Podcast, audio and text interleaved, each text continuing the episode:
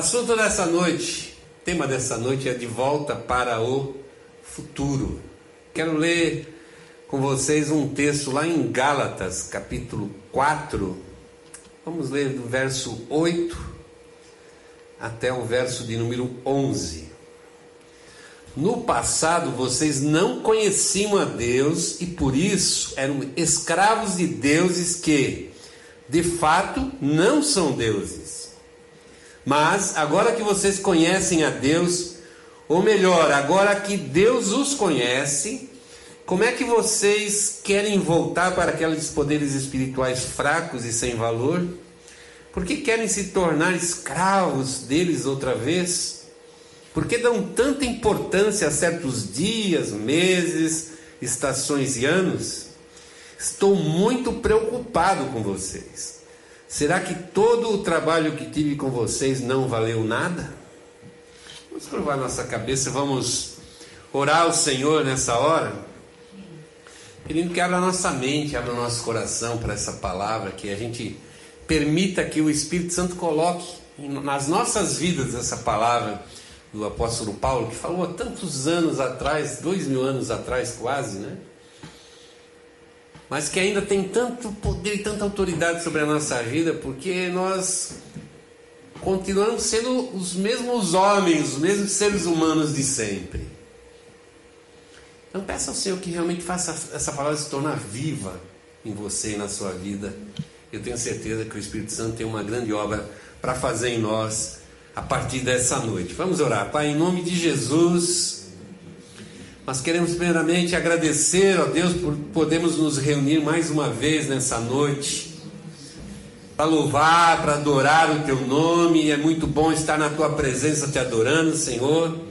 Mas nesse momento que nós separamos, ó Deus, para meditar na tua palavra, que tu possas falar aos nossos corações e que não haja nenhum impedimento em nós, nada absolutamente nenhuma barreira, nenhuma oposição, para que essa palavra produza em nós frutos, que ela mude a nossa vida. Esse é o propósito da tua palavra, transformar as nossas vidas e que nós possamos realmente ser sinérgicos nessa noite, possamos realmente dar essa, essa autorização ao Espírito Santo, Senhor, para fazer a obra em nós. Abençoa cada um nessa noite, na sua necessidade, na sua carência e que em tudo, Senhor, teu nome seja honrado e glorificado em nós, Pai. Nós oramos e já agradecemos em nome de Jesus Cristo. Amém. Curiosamente, a, a, a carta de Gálatas, a carta de Paulo aos Gálatas, foi a primeira carta do apóstolo Paulo. E é interessante que nessa primeira carta o assunto dele já é um problemão. Eram quatro as igrejas que são lá na Galácia, que são chamadas de igrejas gálatas. Foram fundadas na primeira viagem missionária do apóstolo Paulo. E essa primeira viagem ela, ela terminou em, no ano 48. E o, se entende que essa carta aqui foi escrita no ano de 49, ou seja, foi muito pouco tempo depois de Paulo ter retornado a Antioquia, na cidade onde ele, ele vivia, onde ele congregava ali com os irmãos na fé. E já nessa cidade ali, assim que ele voltou, ele já recebe algumas notícias a respeito das igrejas ali da Galácia. E no verso 9 e 8, ele coloca a situação que aqueles homens ali estavam vivendo e é o ponto de partida para ele conversar sobre a situação que eles estavam vivendo. E ele, e ele diz aqui no verso 8 e 9: diz assim: No passado vocês não conheciam a Deus e por isso eram escravos de deuses. Mas agora vocês que conhecem a Deus, ou melhor, agora que, que Deus os conhece, que Deus os conhece, como é que vocês querem voltar lá para o passado? E por que, que ele está dizendo isso? Porque os, os Gálatas eles eram idólatras, eles eram gentios, eles não conheciam a Deus. E eles tentavam servir a Deus como todas essas pessoas que não conhecem a Deus, da maneira que lhe vem à cabeça. Eles inventam, vamos dizer assim, um Deus, inventam uma forma de agradar esse Deus e louvar esse Deus das maneiras mais diversas e, e variadas. Mas na verdade, eles não conhecem um Deus verdadeiro, os deuses que eles servem não são deuses de verdade. Eles, a adoração deles também é uma falsa adoração, porque é baseado naquilo que eles entendem que Deus talvez gostasse que eles praticassem ou fizessem, ou seja, é uma coisa totalmente falsa, mentirosa. Mentirosa. Mas que de alguma forma aplaca lá a ansiedade que o homem tem de ter uma relação com Deus, de, de poder é, sentir a presença de Deus na sua vida. E de fato as religiões inventadas pelos homens, elas têm essa têm esse propósito de fazer as pessoas sentirem-se mais próximas de Deus. Mas Paulo diz assim: ó, isso aí vocês foram lá no passado. Mas isso tinha, tinha acabado. Vocês tiveram oportunidade de conhecer a Deus. Eu estive aí com vocês, eu estive falando do amor de Deus, da graça de Deus, eu estive falando da cruz de Cristo. E vocês aceitaram conheceram esse Deus, e ele faz uma, uma colocação muito interessante. Ele diz assim: olha, agora que vocês conhecem a Deus, ou melhor, agora que Deus os conhece, porque na verdade o homem não pode conhecer a Deus se, não, se Deus não se propor a se revelar para ele. Se Deus não desejar se revelar ao homem, o homem não pode conhecer a Deus, hipótese alguma. É só pela graça, pela própria propósito e vontade de Deus que nós podemos enxergar em Cristo, o Deus soberano, o Pai Criador dos céus e da terra, e em Cristo Jesus, o nosso Senhor e Salvador. É uma revelação de Deus, é uma obra do Espírito de Deus na nossa vida. É um convencimento do Espírito. Então Deus quis isso, Deus se propôs a fazer isso na vida daqueles homens, e eles puderam de fato conhecer a esse Deus, mas o que, que aconteceu? Eles voltaram atrás nessa proposta, nesse propósito de coração. Eles abandonaram aquele novo entendimento que eles haviam recebido do Espírito Santo e estavam voltando para trás, estavam voltando lá para o passado. Estavam negando a experiência que eles tinham tido com Jesus Cristo para voltar a uma fé que o próprio apóstolo Paulo fala uma fé fraca, em coisas fracas. Como se alguém conhecesse o, o, a revelação maior de Deus e depois se contentasse com, sabe, aquelas figuras lá do Velho Testamento, todos aqueles tipos que foram revelados por Deus para nos mostrar quem seria e como seria a obra de Jesus Cristo, mas que eles estavam lá é, se satisfazendo com aquilo. Não, não era mais a presença de Jesus na vida deles, mas estava satisfazendo o coração deles. E o apóstolo Paulo fica extremamente indignado. Como é que vocês querem voltar? Voltar para aqueles ensinamentos, aqueles poderes espirituais fracos e sem valor. Está dizendo assim: agora vocês querem se tornar novamente escravos do mundo. Escravos do mundo. Eles passaram a viver agora uma vida toda ela é, direcionada pelo legalismo.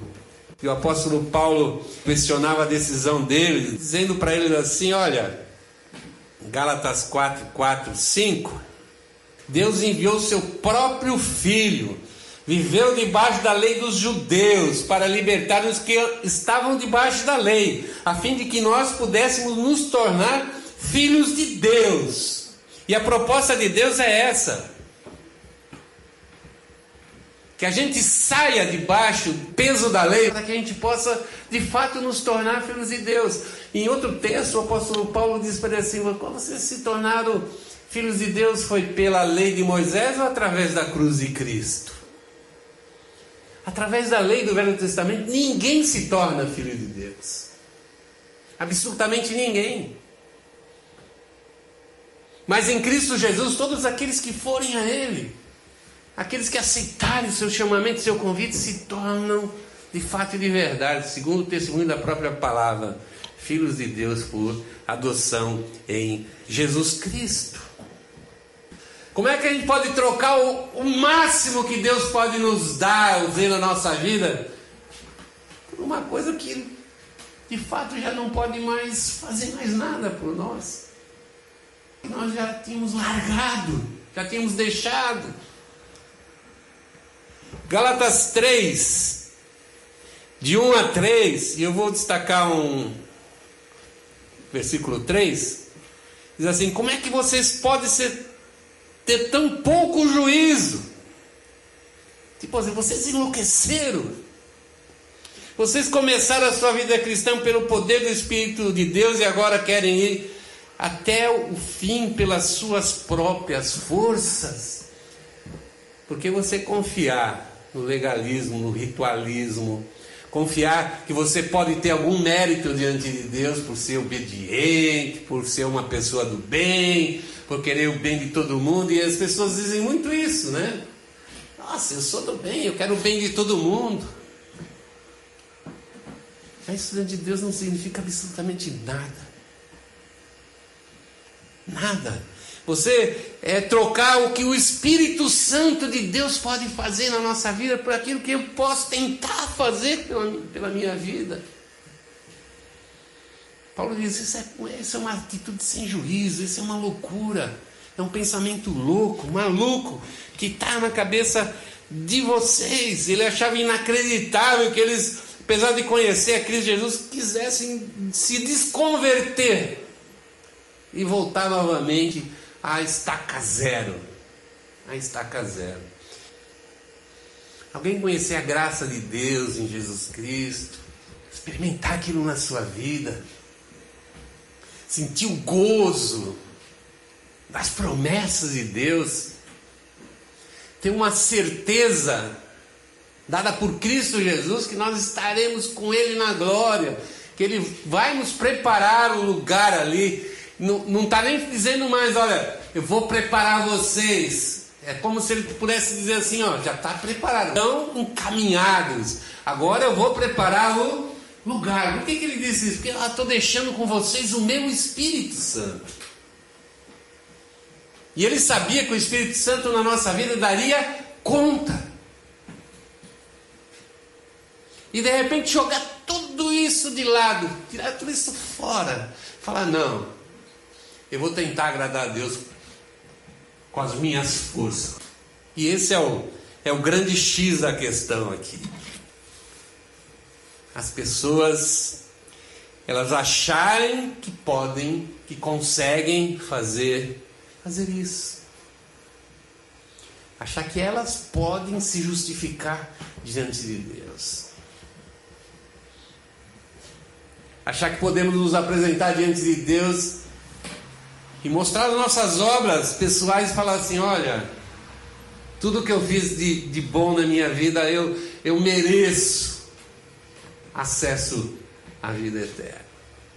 Esse é o grande perigo legalismo, a gente confiar em nós mesmos, confiar na justiça própria, confiar que eu sou capaz de agradar a Deus, Confiar que Deus vai se agradar do, da, da, minha vida, da, da, das minhas obras, dos meus pensamentos, das minhas atitudes, e que por causa disso eu não preciso de mais nada. Também outro problema muito grave que eu vejo, quando nós agimos ou pensamos dessa forma, acharmos que na nossa comunhão com Deus se, se torna desnecessária a obra de Jesus Cristo, eu posso ser bom o suficiente para que Deus me receba na Sua presença? É começar a criar fórmulas, maneiras de fazer com que Deus esteja presente na minha vida. Nós podemos fazer assim várias coisas, e Paulo fala algumas coisas aqui que é, dizem respeito à, à guarda de sábados, festas, momentos, dias de adoração. E qual é o problema disso? O problema é que eu começo a achar que alguns dias da minha vida são mais importantes que outros. Ou achar que Deus está num lugar e não está nos outros lugares. Nós falamos semana passada um pouco sobre isso, sobre o homem integral, o homem corpo, alma, espírito, o homem que ele é corpo físico, mas é espírito. E nós falamos que essa é a, a, foi a maneira de Deus nos fazer mais parecido possível com Ele. Quando Deus nos criou. E como isso difere de toda a criação. E nós vimos também que eu não tenho como separar o meu homem espiritual do meu homem carnal, do meu homem físico. Tudo que eu faço é ao mesmo tempo físico e também é espiritual. Então eu não tenho como separar, da mesma forma que eu não posso separar o meu espírito do meu corpo, eu não posso separar é, algumas coisas que eu faço para Deus e outras coisas que, que eu faço que não seja para Deus. Desassociar, colocar Deus na igreja, por exemplo, como muita gente faz. Eu entro na igreja, entro com temor, estou entrando na casa do Senhor. Tenho que ser respeitoso com Deus. E quando eu saio daqui, parece que lá fora, fora aqui da, do nosso templo, aquilo lá é de quem? É de tudo menos de Deus. Deus não está presente lá, Deus está presente aqui na frente. Não, Deus está em você, está na sua vida, está na minha vida. Através do Espírito Santo. E tudo que eu fizer, como nós vimos lá, tenho que fazer para o Senhor para o Senhor. Não tem como eu dividir. Eu caio nesse perigo quando eu me torno uma pessoa ritualista de achar que algumas coisas são para Deus e alguns lugares são para Deus. Alguns momentos da minha vida são para Deus. Não, tudo é para Deus. Tudo na minha vida é para Deus. E é interessante que essa situação da igreja, dela fazer essa, essa separação, esse problema de, de ritualismos. Nós falamos que essa carta aqui foi escrita no ano de 49. Mais de uma década depois, o apóstolo Paulo escreve aos Colossenses, e o assunto da igreja de aos Colossenses é o mesmo assunto. Lá em Colossenses 2:8, Diz assim: ninguém os torne escravos por meio de argumentos sem valor que vêm da sabedoria humana. E lá mais no finalzinho do versículo diz assim: e não de Cristo. Ninguém os torne escravos de argumentos sem valor. E muito do que nós praticamos fora dessa verdade de Deus são coisas sem valor. Nenhum valor. Por quê? Porque simplesmente não vem de Cristo. Ainda no capítulo 2 de Colossenses, no versículo 16 e 17, diz assim: Ninguém faça para vocês leis sobre o que devem comer ou beber, ou sobre os dias santos e as festas da lua nova e o sábado Lá no finalzinho diz assim: a realidade é Cristo. Dez anos depois, você vê que o assunto é exatamente o mesmo. Exatamente o mesmo. E Paulo aqui diz assim, ó: ninguém, nenhuma pessoa, nenhum ser espiritual, nenhuma potestade espiritual te obrigue a seguir leis que não sejam aquelas que foram dadas, trazidas por Jesus Cristo. Mas as pessoas parece que se sentem seguras dessa forma. Parece que elas, elas têm que ter alguma coisa a fazer delas mesmas para agradar a Deus, quando o que Deus espera de nós é uma completa obediência ao seu querer, à sua vontade. No. Ainda no capítulo 2 de Colossenses, no versículo 20 e 23, eu vou destacar algumas coisas do versículo também, diz assim: Vocês morreram com Cristo e por isso estão livres dos espíritos maus que dominam o universo.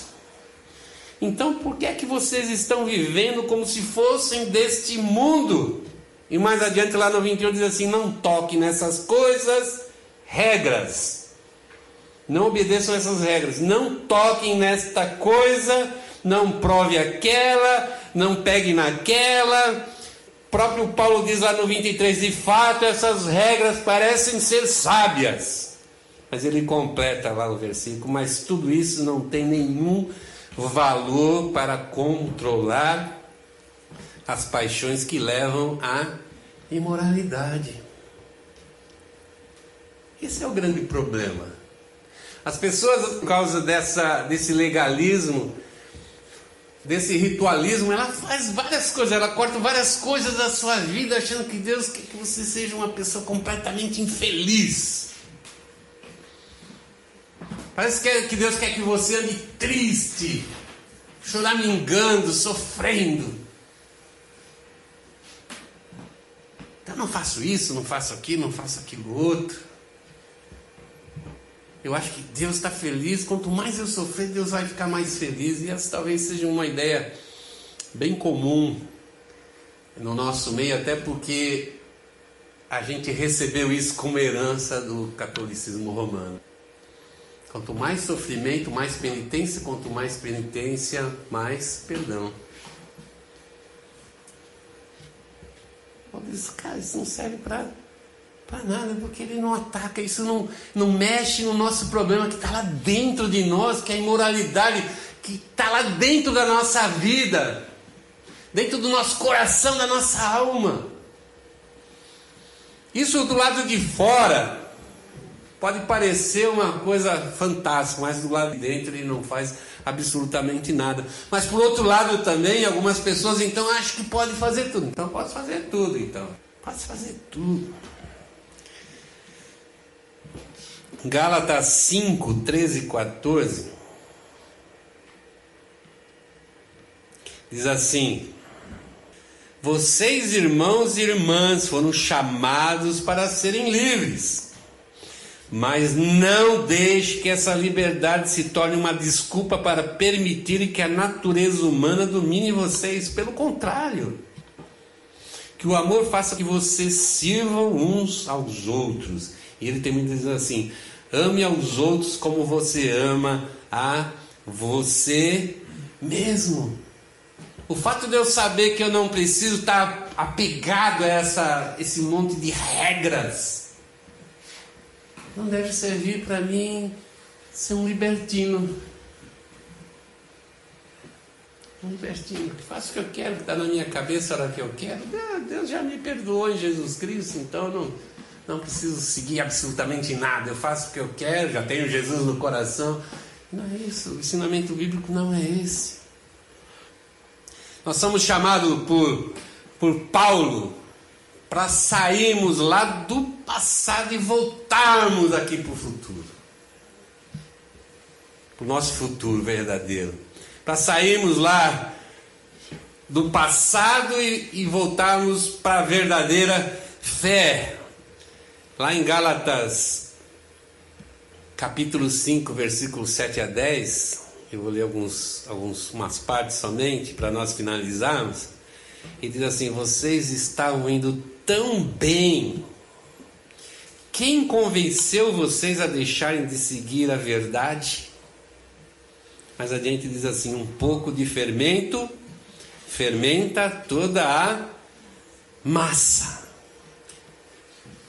um pouquinho só de fermento quando você coloca na massa que você está tá, tá fazendo, ele está preparando, ele já ele vai fermentar, ele vai, ele vai agir sobre toda aquela massa. Muitas vezes uma coisinha de nada, sabe, um uma situaçãozinha, um, um ritualzinho que não vai fazer mal para ninguém acaba destruindo toda a fé que nós temos em Jesus Cristo, como diz o apóstolo Paulo faz você deixar de seguir a, a verdade. A verdade. E Paulo diz assim: quem convenceu vocês? Tipo assim, outro dia mesmo eu estava com vocês aí, vocês estavam alegres, tinham entregado o fardo da vida de vocês para Jesus, estavam felizes, estavam amadurecendo, estavam crescendo na fé e de repente voltaram lá para trás. O que aconteceu que tão pouco tempo vocês já deram essa guinada negativa? Mas ele diz uma coisa aqui interessante. No versículo 10, ele diz assim: Mas, ainda eu tenho confiança em vocês.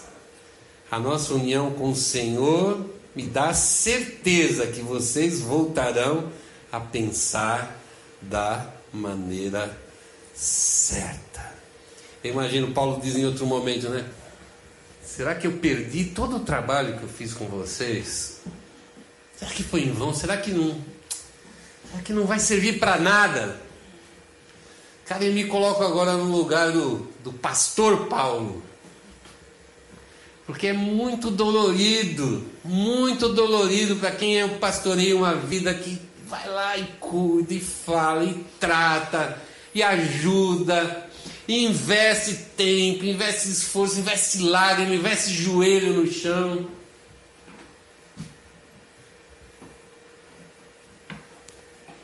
E a pessoa está indo bem, e você fala assim: opa, que bom que a pessoa está indo bem na fé, ela está crescendo, está amadurecendo.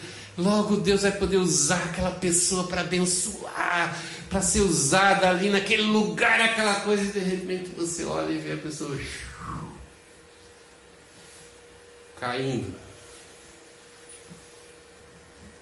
E a pessoa no ápice fala: Nossa, essa pessoa vai dar fruto, ela vai ser uma benção, ela vai ser uma benção, ela vai ser uma companheira minha de trabalho. E de repente a pessoa.